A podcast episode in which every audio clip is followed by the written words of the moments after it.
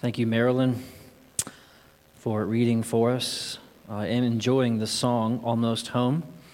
Uh, we almost have it memorized. I think we will uh, do it again uh, in a third week next week to ensure we uh, get it deeper into our bones and let it become a favorite as we work through these chapters in the book of Revelation. Been reading through a book again with Scott Wheeler recently called Desiring God. We came upon this sentence last week in our discussion that caused us to pause and reflect. Describing Paul, he says, Paul never dabbles in the unessential. He lives on the brink of eternity. That's why he sees things so clearly. Such a helpful sentence. Paul, biblical apostle, never dabbles in the unessential. He lives on the brink of eternity. That's why he sees things so clearly. My hope for you today and for us is that we would look into heaven that we would think that we would leave here living, breathing, enjoying the brink of eternity, that we might see ourselves, the world, God clearly and live accordingly. Heaven clarifies things for us here on earth our priorities, our thinking, our, our doings. So, this is how I want to go about it today. Why does heaven matter to us? I'm going to do the sermon backwards. I'm going to give you five, ap- heard, heard that, thank you. Five applications up front. Five ways heaven clears up living on earth. And then the second half of the sermon, we're just going to look at heaven. We're just going to look at Revelation 21, 4 through 27. Five ways heaven clears up living on earth. Then look at heaven. Number one, trusting Christ on earth is the only way to inherit heaven. Trusting Christ on earth is the only way to inherit heaven. Paul says it this way in Ephesians chapter 1 verse 3, "Blessed be the God the Father of our Lord Jesus Christ, who has blessed us in Christ with every spiritual blessing in the heavenly places." Later on in the same chapter he says, Paul, "In Christ we have obtained an inheritance." In him you also, verse 13, when you heard the word of truth, the gospel of your salvation, and believed in him, you were sealed with the promised Holy Spirit, who is the guarantee of our inheritance until we acquire possession of it to the praise of his glory. The only way to obtain heaven is in Christ. Spiritual blessings and the heavenly inheritance itself.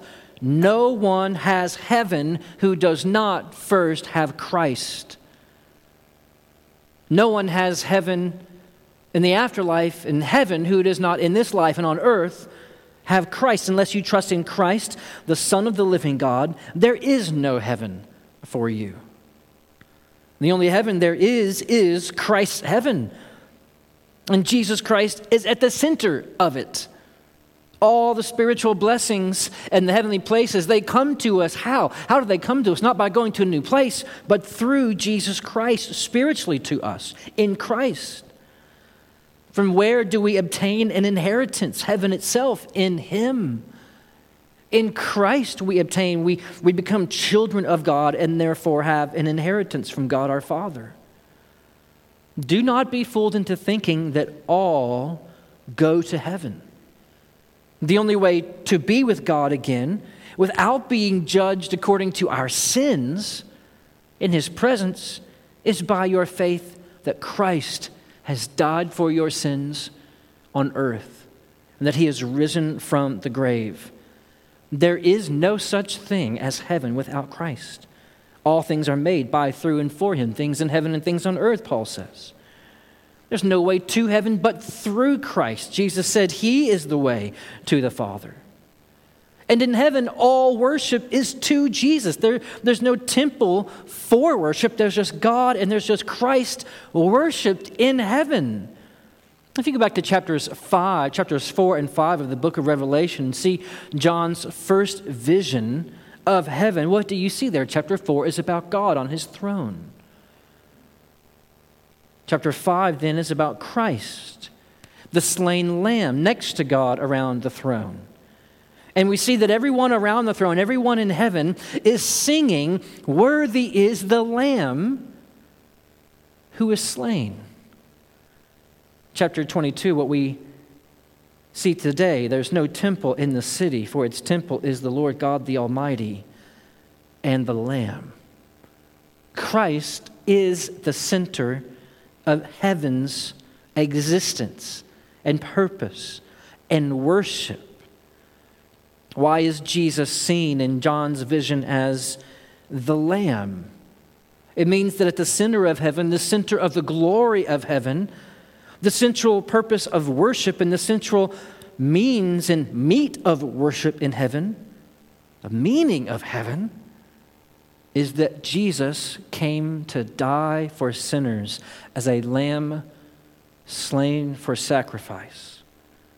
When Jesus died on the cross, he died as a lamb slain for our sin. So we forever in heaven will look to the throne and see beside the throne the lamb.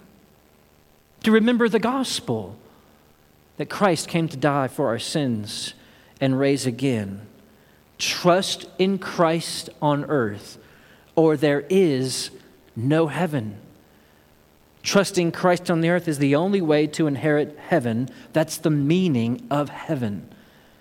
Rejoicing, remembering, being thankful that our sins are forgiven and we are with God again. Number two, application. God is not holding out on you. Consider, compare, and stop complaining.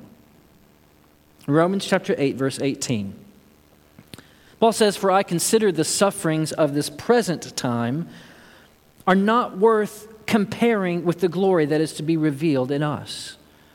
And this is really what the whole book of Revelation is doing. Consider and compare. You are going to be tempted to take the mark of the beast, to worship comfort, to worship money and success. You're going to be tempted to value your own life more than you value God. Consider, compare if you're going to suffer even the slightest headache or the scorn or ridicule or sorrow for believing and following Jesus Christ, you're going to have to consider the sufferings and compare them with the glory that is to be revealed later.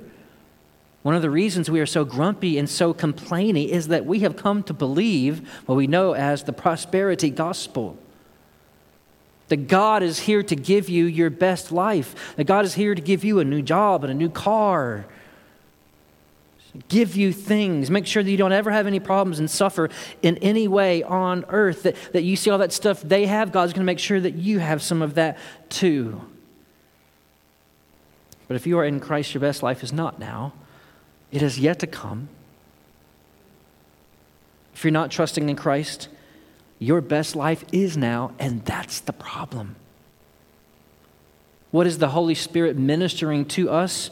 It says in Ephesians chapter 1 verse 14, the Holy Spirit is the guarantee of our inheritance until we acquire possession of it. To have the Holy Spirit ministering in you, bringing about faith in you, convicting you of sin is a daily reminder of a future inheritance in heaven. Number three, endure. Endure. Do not think that your job is to come change the world into heaven now. Our job is to endure the world until God makes it new and takes us to be to heaven, to be with Him in heaven. I was reading about the Puritans this week. When they moved from England over the course of several decades, even a century, they actually believed they were moving to heaven. They believed they were moving to a new country where they would establish the new Jerusalem, which we read today in Revelation 21. that they would begin a new holy place, un, unbound by kings, unbound by the Pope, who is the Antichrist. We will move to America. We will establish a new city. It will be the new Jerusalem. It will be the, the shining light of a city on a hill to all the nations. Because we are going to go there and live in godliness. We're going to go there and be free to worship Jesus Christ.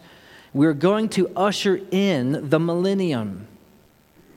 It was believed the millennium was going to begin in the early 1600s in America. But just a generation after the first few Puritans begin to arrive, they begin to figure out that they brought with them lying, cheating, stealing, same kind of people that were in England all along. Cotton Mather wrote just a few decades into Puritan American experience how deeply disappointed he was. Much more may we, he says, the children of such fathers, the first generation of Puritans in America, may we lament our gradual degeneracy from that life and power of godliness that was in them, ironically, in England. And the man provoking evils that are amongst us, which have moved our God to witness against us. And so he urged his congregation to make more converts, work harder, pursue holiness, so that Christ would come just one generation. Heaven is not here. Heaven is to come. The new earth, the new heaven is to come. Our dwelling with God in perfection in the garden again is to come, but it is not here. We must, between now and then, endure. Satan is still tempting, attacking, prowling, whispering lies. The earth is a desert and a tempest. Heaven is yet to come. But seeing it there helps us endure here. Number four, give yourself and your life to others. Give yourself and your life to others. There's not much more fundamental question for us to ask about ourselves, how we will live. Will we live for ourselves, or we will, will we live ourselves for others? Hebrews chapter 10 connects this to heaven. Verse 32 to 34, Paul says, uh, let's just say it's Paul. Recall the former days after you were enlightened, you endured a hard struggle with sufferings, sometimes being publicly exposed to reproach and affliction, and sometimes being partners with those who were so treated. And this church has been very faithful to Jesus despite persecution. Paul says, Hebrews 10:34 for you had compassion on those in prison and you joyfully accepted the plundering of your property since you knew that you yourselves had a better possession and an abiding one. How can you be generous? How can you spend the next 60 years regularly tithing to your church? What would make you give a dollar above your regular tithe to missions and the gospel going around the world? What would make you give a dime or a meal to the poor? What about helping your neighbor? How could we possibly begin to follow Jesus' command when he said, if someone takes your shirt, give them your coat too? Faith that in Christ you have a better possession and an abiding one.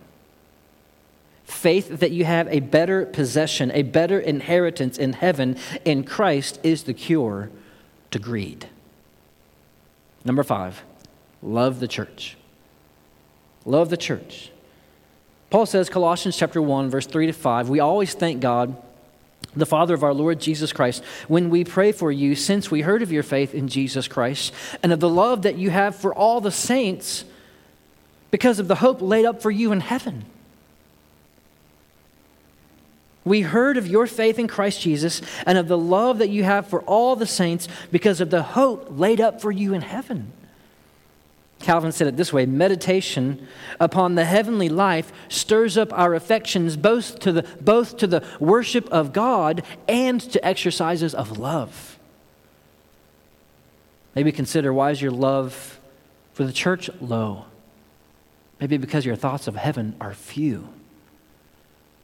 Think about heaven And you will again have the strength to reach out to someone and have them over for dinner. Think of heaven and all that you have there and all that is in Christ, all that is in God, and you will again have the strength to pray for someone else. You'll again have the strength to be generous with material possessions to anyone in need. You can love the church because of the hope laid up for you in heaven. Trust Christ on the earth. It's the only way to inherit heaven. Remember, God is not holding out on you. Consider, compare, and stop complaining. Endure.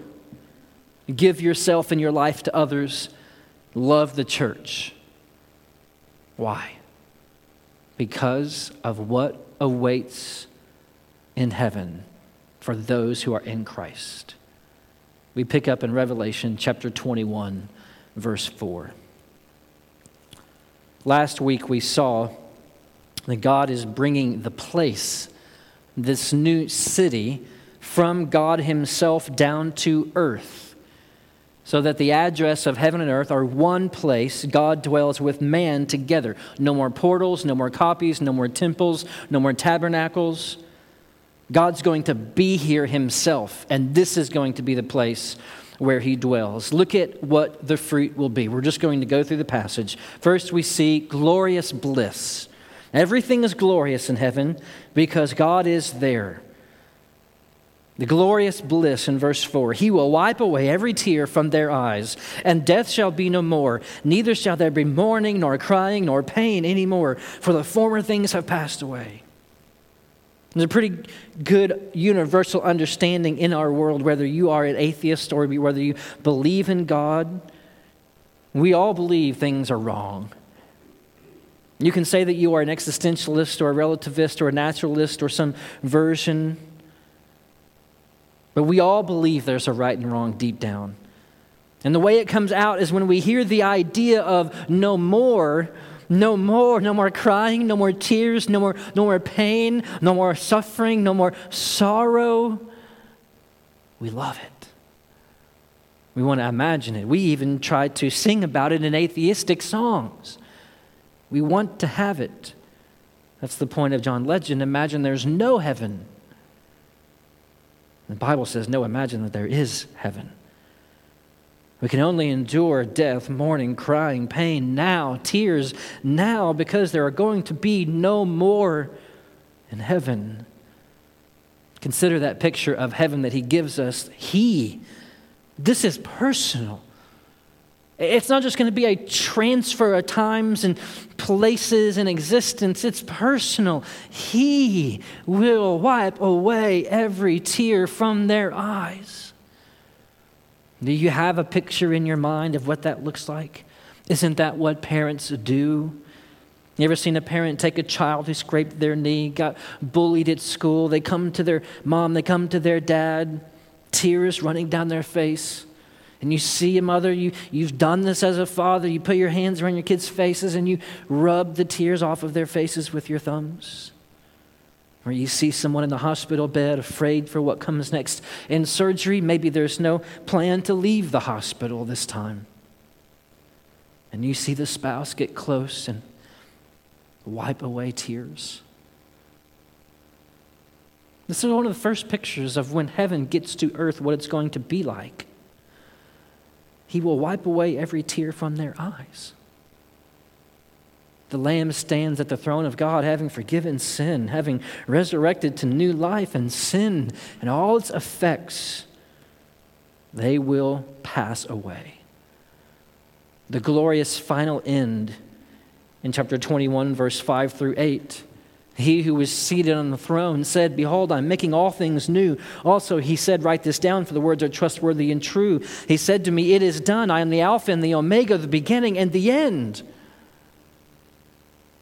And to those who are thirsty, those who have been born again and thirst for righteousness, thirst for life, will find it in Christ. That is what it means to conquer, as he says in verse 7. Not that you're going to get your own sword out and go after Satan, but that through Christ you conquer. He says there in verse 8, but those cowardly, the faithless, the detestable. As for murderers, the sexually immoral, sorcerers, idolaters, and liars, their portion will be in the lake that burns with fire and sulfur, which is the second death. Does this mean that if you've done bad things that you will not go to heaven? That's not what it's saying. Does this mean that if you're a Christian and you have sinned as a Christian that you can't go to heaven? No. Just like conquering doesn't mean that you get your sword and you charge the hill against your enemies. Conquering means you overcome evil forces through the world, you overcome the enemies of God, you overcome death itself through faith in Jesus Christ by your unity to Him. In the context of Revelation, it means that those who forsake Jesus by giving in to the worship of the beast, by giving into the world's systems of love and pleasures and worship and loving your life and your stuff and the world more than Christ, more than God Himself, there will be a final separation of people in heaven. C.S. Lewis refers to it as the Great Divorce. In a book by that title, he has multiple characters having conversations. Those who are of heaven, those who are of hell. These are fictitious conversations meant to describe the disconnect between heaven and hell, both now and forever. In the preface, C.S. Lewis says, We are not living in a world where all roads are a radii of a circle. In other words, all roads are on the same circle, and every time we go around, we get a little bit closer. We're all coming to the same center. He says, No, we live in a world where all roads gradually don't come together, rather, a world where every few miles the road forks into two. And then a few miles again, and decisions must be made at every fork in the road. It is a great divorce, heaven and hell. Our lives are going somewhere. History is going toward a great division of people. God is Himself the beginning and the end. He began the world, He will renew the world. And His renewal will be a final divorce of all that is good from all that is wicked and evil and opposed to Him. God is the beginning, He is the end. It means your faith in Jesus as the Christ, the Son of the living God, is itself the great determination between heaven and hell. Not you, not your work, not how nice you are, not how good you were this week, not if you were nice someone, if you paid it forward at Starbucks. It doesn't matter unless you trust in Christ for the forgiveness of your sins. Because the great divorce between heaven and hell in the end is a separation of peoples. And it is God who is the beginning, He is the end, which makes this great divorce, as it were, final. One character in the great divorce is an academic, postmodern theologian. He has exceeded the theological confines of the gospel, and he's always learning, always expanding to the point that he no longer believes in Christ. In one conversation, he says, For me, there's no such thing as final answer to travel, hopefully, is better than to arrive. But you must admit yourself that there is something stifling about the idea of finality. But see how heaven is the opposite. Heaven means evil is no longer stifling. Sin no longer stifles joy. Worldly, earthly, empty pleasures like drunkenness and sexual immorality and empty, wicked entertainment no longer get used as the cheap replacements for God that they are. Peace and holiness cannot be disturbed there. It is the just due worship of God and His holiness that what is holy and what is sinful is forever separated. And that means those who are made holy in Christ and those who are not. Next, we see the glorious city of heaven, verses 9 through 14. Then came one of the seven angels who had the seven bowls full of the seven last plagues, and he spoke to me, saying, Come, I will show you the bride, the wife of the Lamb. He carried me away in the Spirit to a great high mountain and showed me the holy city coming down out of heaven of God, from God, having the glory of God. Its radiance like a most rare jewel, like a jasper, clear as crystal. Had a great high wall with 12 gates and 12 angels. And at the 12 gates, 12 angels, and on the gates, the names of the 12 tribes of the sons of Israel were inscribed on the east three gates, and the north three gates, and the south three gates, and on the west three gates. And the wall of the city had 12 foundations, and on them were the 12 names of the 12 apostles of the Lamb. And there's a lot here, as there has been in the book of Revelation, especially in this chapter, as Tim Keller would put it in Revelation 21 every phrase is pregnant. Every single phrase could pick up the story of the whole Bible and tie it up in a bow and connect it. So there's no way we can get through all of the things, but something I would have us consider that this passage is helping us see is that the Bible and Revelation are closed. And the thing that we are waiting on next itself is heaven. Why does it matter that the 12 tribes and the 12 apostles are inscribed on the gates and the foundations of heaven? For one, it tells us that God's revelation is complete. It's complete, it's finished. We have what God is going to say.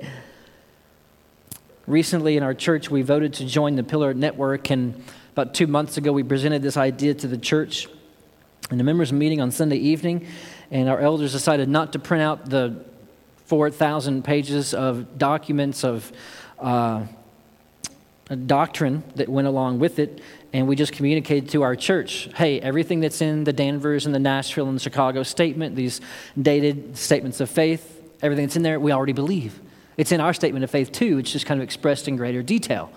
And to my uh, uh, immediate slight frustration, but my greater long term joy, our church said, actually, we'd like to read those before we go voting on things. So, okay, here we go. So we had time to read those. Several got copies of them and read them. Our next, I did not ask if I could share this, but I feel that I can because I love this woman dearly. She showed up at one of our, our next meeting and she said, I have a question about the Chicago Statement on biblical inerrancy. And I thought, man, I hope I have an answer for this question. This is the sentence that she had a question about. Is God going to say anything else about the progression of his work between now and heaven? It's a great question. And it came from this sentence in the Chicago Statement of Inerrancy, actually came from the exposition on the statement. Not even just the statement, someone was reading the paragraphs after the statement. I found this wonderfully encouraging. The sentence is this The New Testament canon is now closed inasmuch as no new apostolic witness to the historical Christ can now be born. You might think, hear that and think, I don't even know what that means, much less to be concerned about it. The New Testament canon, that's the whole Bible, the New Testament Bible, is likewise now closed inasmuch as much as no new apostolic witness to the historical Christ can now be born. Next sentence no new revelation. No, no, nothing new from God. No new revelation as distinct from spirit given understanding of existing revelation will be given until Christ comes again. Now, in other words, the Bible is closed. You don't get to add to it. I don't get to add to it. We are not waiting for another round of prophets to come give us some new news. We're not waiting for someone to come give us the date that Jesus is coming back. We're not waiting for someone to date the millennium or tell us what, what nation is going from one place to another so that we know Revelations. Be. We're not waiting for that. We have the full testimony of God about the person Jesus Christ in the Old and the New Testament. How do we know? One way that we know is that heaven's memorials have already been designed. I love Washington, D.C. When you go to Washington, D.C., it's just memorial after memorial after memorial. My kids love following me around Washington, D.C. That's not true, that was a joke. In D.C., you can just keep adding memorials, statues, as long as there are presidents and wars and movements. We'll be making new statues. But not heaven. It's got 24 memorials at 12 gates, and 12 foundations under the wall. All the memorials are ultimately prophetic witnesses of Jesus Christ. The 12 tribes of Israel, to them was given testimony that Christ was coming to die on the cross for sin. The 12 apostles, to them was given the testimony that Christ had come to die on the cross for sin, that he had come. In heaven, we will forever remember that the testimony of Jesus on earth came through Israel and through the prophets, through the uh, prophets. We'll look at the gates and we'll talk to each other. Oh, remember when Moses and the Psalms and the prophets told us that Jesus was coming and we were waiting and waiting and waiting? Oh, yeah, I remember that. And we'll look at the foundations and we'll see the names of the apostles, and you say, But don't you remember when he came? And remember that he rose and that he came back. Don't you remember the testimony of the apostles? And everything will be a reminder that Christ, who was foretold, came and died on the cross to save us from the wrath of God by dying for sin, that he resurrected like the apostles said that he did, and that he came back like the apostles said he was going to come back. And it's going to be memorialized all over the city walls and the foundations in heaven.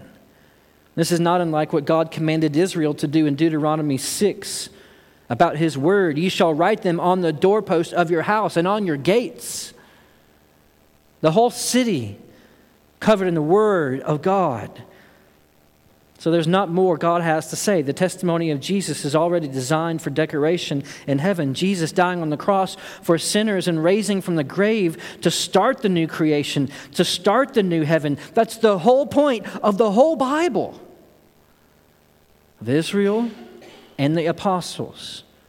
There's nothing more high, nothing more glorious, nothing more meaningful, nothing more central in heaven, nothing more central to earth than the Son of the living God coming to the earth according to Israel and witnessed by the prophets to save mankind from sin so that we can dwell with God again in heaven.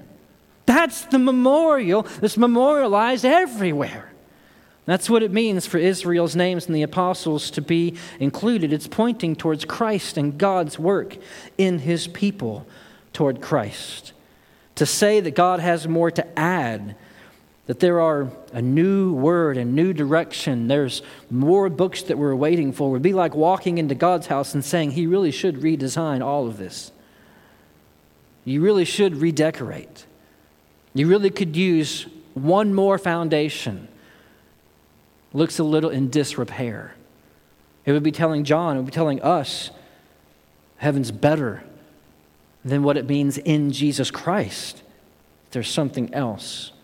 But there is nothing better than the revelation of Jesus Christ for sinners, memorialized forever in glorious praise with the Lamb being at the throne. Glorious presence next. Chapter 21, verses 15 through 17. What is so great about these measurements and jewels? Chapter 21, verse 15 to 17. The one who spoke with me had a measuring rod of gold to measure the city and its gates and walls. The city lies four square, its length the same as its width. And he measured the city with its rod, with his rod, 12,000 stadia. Its length and width and height are equal. He also measured its wall, 144 cubits by human measurement, which is also an angel's measurement. Just a thought if humans and angels can get to use the same measurement, maybe the West and Britain could maybe work out a deal where we could just. What's the point about the measurement if if it were to be translated to miles and distance on land surface area, that would be a square where the corners are Austin, Miami, New York, and Minneapolis, roughly. And you might think that's really, really big. You might think that kind of small, actually. It would be hundreds of times bigger than the nation of Israel's land.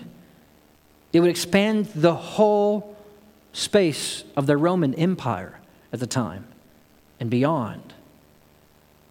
But the main point is actually not the size. those measurements are for consideration, for comparison, I think. That number 12,000 being important, 144 cubits being measure, uh, multiplication of 12. But they have Israel, the people of God, written all over them. Everything is multiples of 12. The meaning is actually in, in this its length is the same as its width, and its length and width and height are equal. Why does that matter? Have we seen a space in the world, a building, a structure in the world where its length and width and height are equal? When Solomon built the temple in Jerusalem, it says that the Holy of Holies was the same length, width, and height.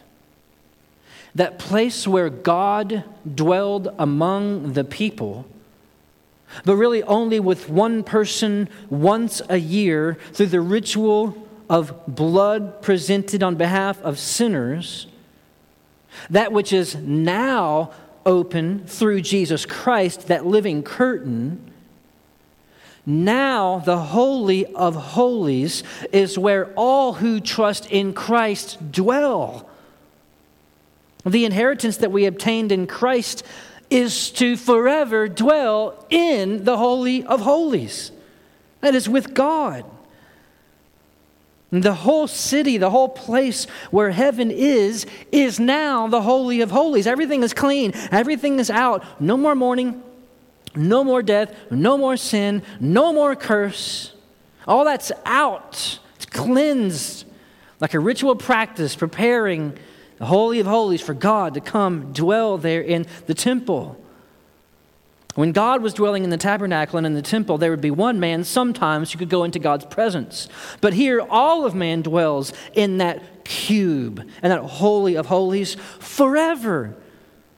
That's the meaning of the jewels, too, themselves. What's the point of all the jewels in verses 18 through 21? Are we to suppose that, that God went shopping that God, you know, heard, he saw the commercial. Every kiss begins with Kay. We need to go decorate heaven. And God just wants to make it look nice and pretty and shiny. Is that the extent of the meaning, that it's really valuable? I don't think so. Consider the description of the temple and the instructions for how the priest were to adorn themselves when they would go into the Holy of Holies. We don't have time to go through every implication of the temple in this passage, but it's dripping with temple language. In Exodus chapter 28, verse 15 through 20, God is giving Moses the instruction for the priest clothing to go into the temple and in worship. See if this sounds familiar. Exodus 28, verse 15 through 20. You shall make a breastpiece of judgment in skilled work. In the style of the ephod, you shall make it of gold, blue, and purple, and scarlet yarns, and fine twined linen shall you make it. It shall be square and doubled, a span its length and a span its breadth. You shall set in it four rows of stones. A row of sardius, topaz, and carbuncle shall be in the first row. In the second row, an emerald, a sapphire, and a diamond. In the third row, a jacinth, an agate, and an amethyst. In the fourth row, a beryl, an onyx, and a jasper.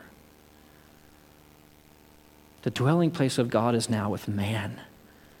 All the adornments of the temple were always just a copy of when God will dwell with man forever in the new heavens and new earth. That one time a year when priests would put on that ephod, it was covered in jewels, and he entered into the Holy of Holies with the blood of the Lamb for sin. That was a picture, that was a copy of when all those who trust in Christ as the Lamb will go in themselves and be with God forever. Even the gold streets, what's the point? What's the point of the gold streets? It is not that we're just going to be really wealthy. That's not the point. Solomon's temple, the Holy of Holies, was overlaid with 600 talents. That's 45, someone can check the math for me. 45,000 pounds of gold. To say you are walking on the streets of gold, to say you're walking in the temple. Even the nails in the temple, 2 Chronicles 3 1 through 10, even the nails were gold. Solomon spent nearly $1.5 billion worth of gold in today's economy just in the Holy of Holies.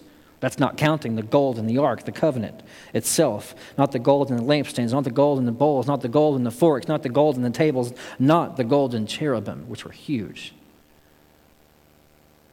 Why did Solomon build the temple like that?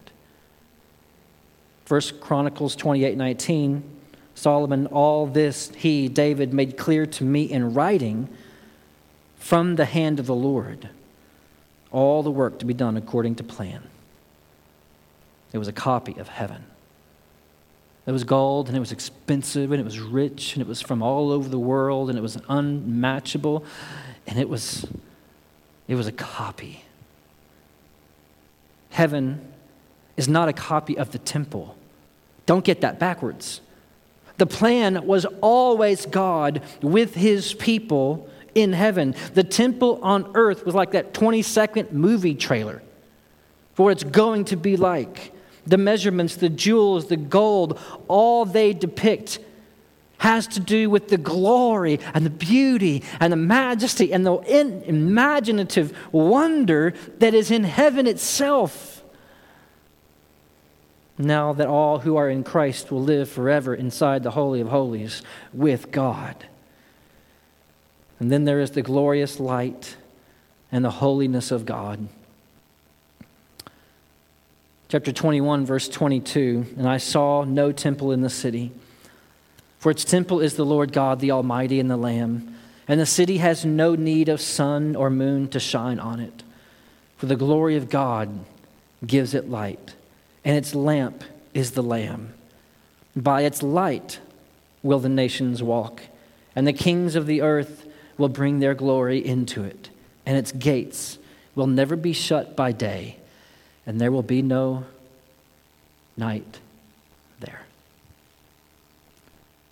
This, I think, is the point.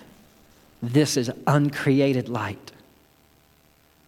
That light which God created at the very beginning of Genesis, that, that thing which really is the foundation of our ability to be alive in our solar system.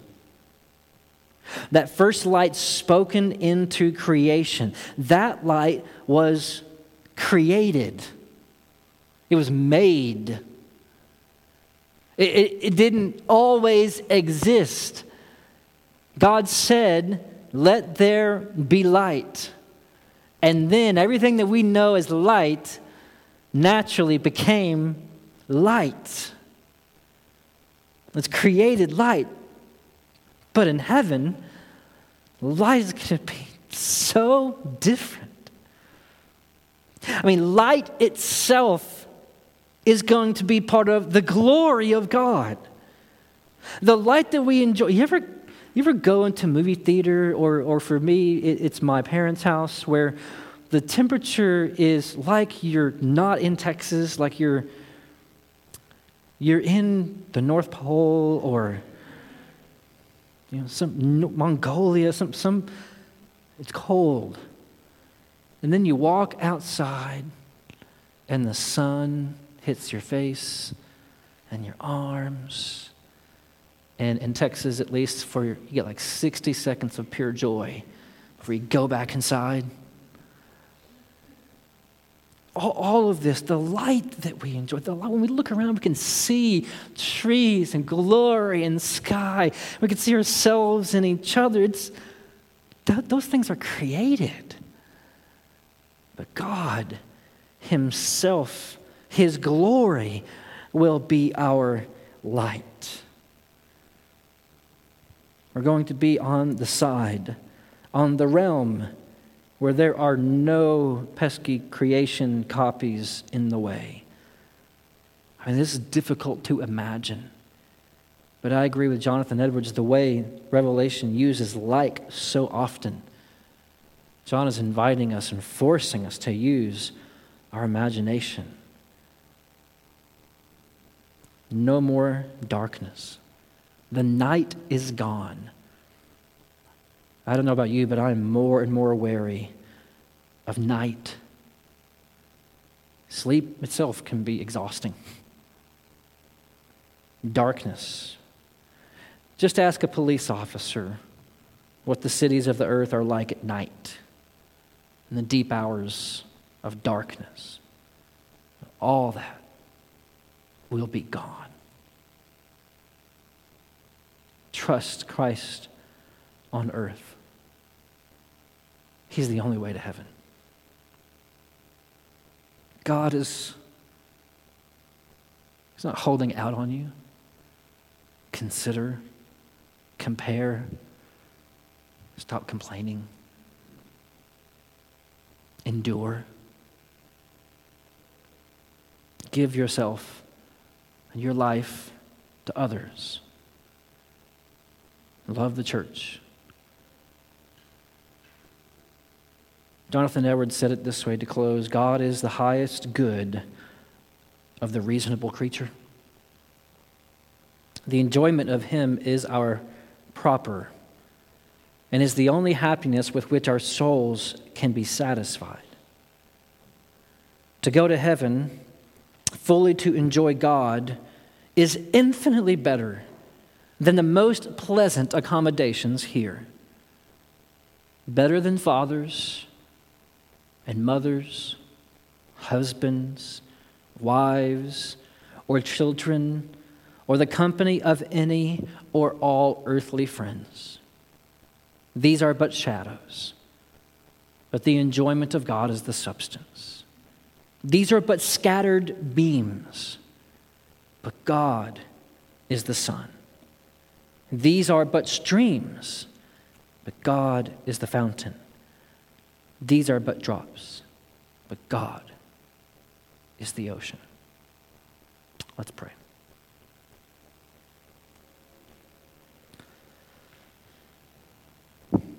Father, thank you so much for the chance to come and sit under the revealed word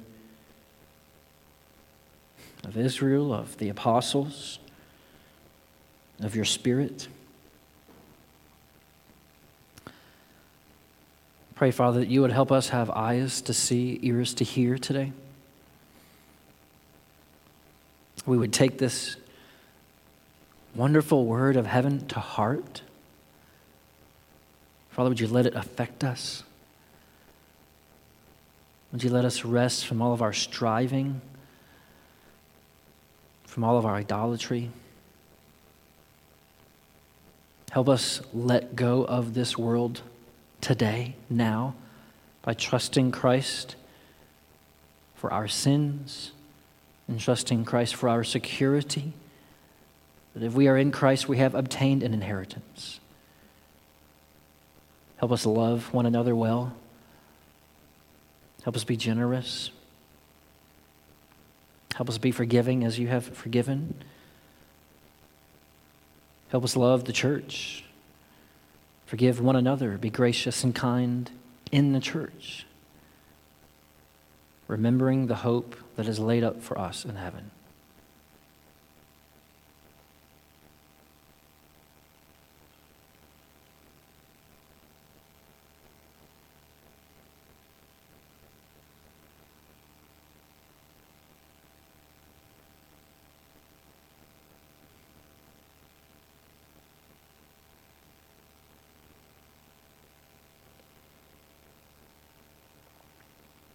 Father, thank you for your Son, Jesus Christ, for opportunity to gather here, be encouraged by your word. We love you. We pray this together in Jesus' name. Amen.